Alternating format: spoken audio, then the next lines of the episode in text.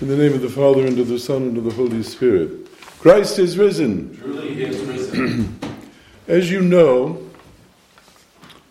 if you studied the work of the great theologian Father John Savas Romanides, a disciple of Father George Florovsky, Father Romanides makes a sharp distinction between religion, from the Latin root religere, on the one hand, and the church, the body of Christ, on the other. Today's gospel sheds more light on Father John's concerns. Today, Christ had just had yet another tense passage with the Pharisees, Father John's religious people. Concerned to maintain the laws that have accumulated in Judaism over the centuries, the same laws that apparently disable their ability to rejoice in the deliverance of someone from illness or disability. The sick who are healed and whose healings form the pattern of Christian truth exposed in the post Paschal Sundays and their signature Gospels, those sick ones certainly are disabled. But the work of the God man suggests that they are not the only disabled folks in Palestine. We saw that the paralytic's healing had excited the wrath of the Pharisees. Christ's unpharisaical conversation with the Samaritan woman will heal her of her confusion regarding her spiritual life, even as it heals her of her irregular morals. Today is the turn of the man born blind. Christ had spoken with sharp clarity when he had told the Pharisees, Before Abraham was, I am. And the Pharisees took up stones to cast at him.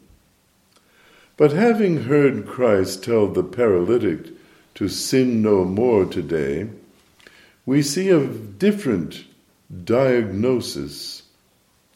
In reply to the disciples' inquiry as to whether the blind man had sinned or his parents, they learn that neither hath this man sinned nor his parents, that he was born blind. And then they hear that one of the consequences of this man's terrible plight, the fathers insist that we remember it is not a cause, it is a consequence, is that the works of God will be made manifest.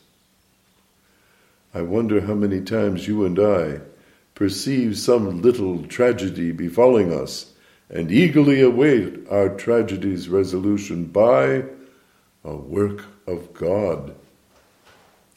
The fathers, commenting on our gospel, remember that Ezekiel had said that, quote, it shall not be that one man sins and another is punished, unquote. Today we hear the ultimate and definitive confirmation of Ezekiel's assertion. We also hear Christ saying that He is the light of the world. Amazing! To the degree that you and I spend time with just those seven words, probing and considering them, we will be in amazement. And then we're back at the water theme as the blind man washes his eyes, which Christ anointed at the pool of Siloam. And we end with the interrogation of the now sighted man and his gusty appraisal of their questioning. They are absolutely intent on learning how and who he is healed. By whom? After he tells them not once, but again, and they are still dissatisfied and then dismiss the work of Christ, he says, Why, herein is a marvelous thing. You don't know where Jesus is from, but all the same, he opened my eyes. So we are left with a good question Who really is blind this morning? Who? Christ is risen. Truly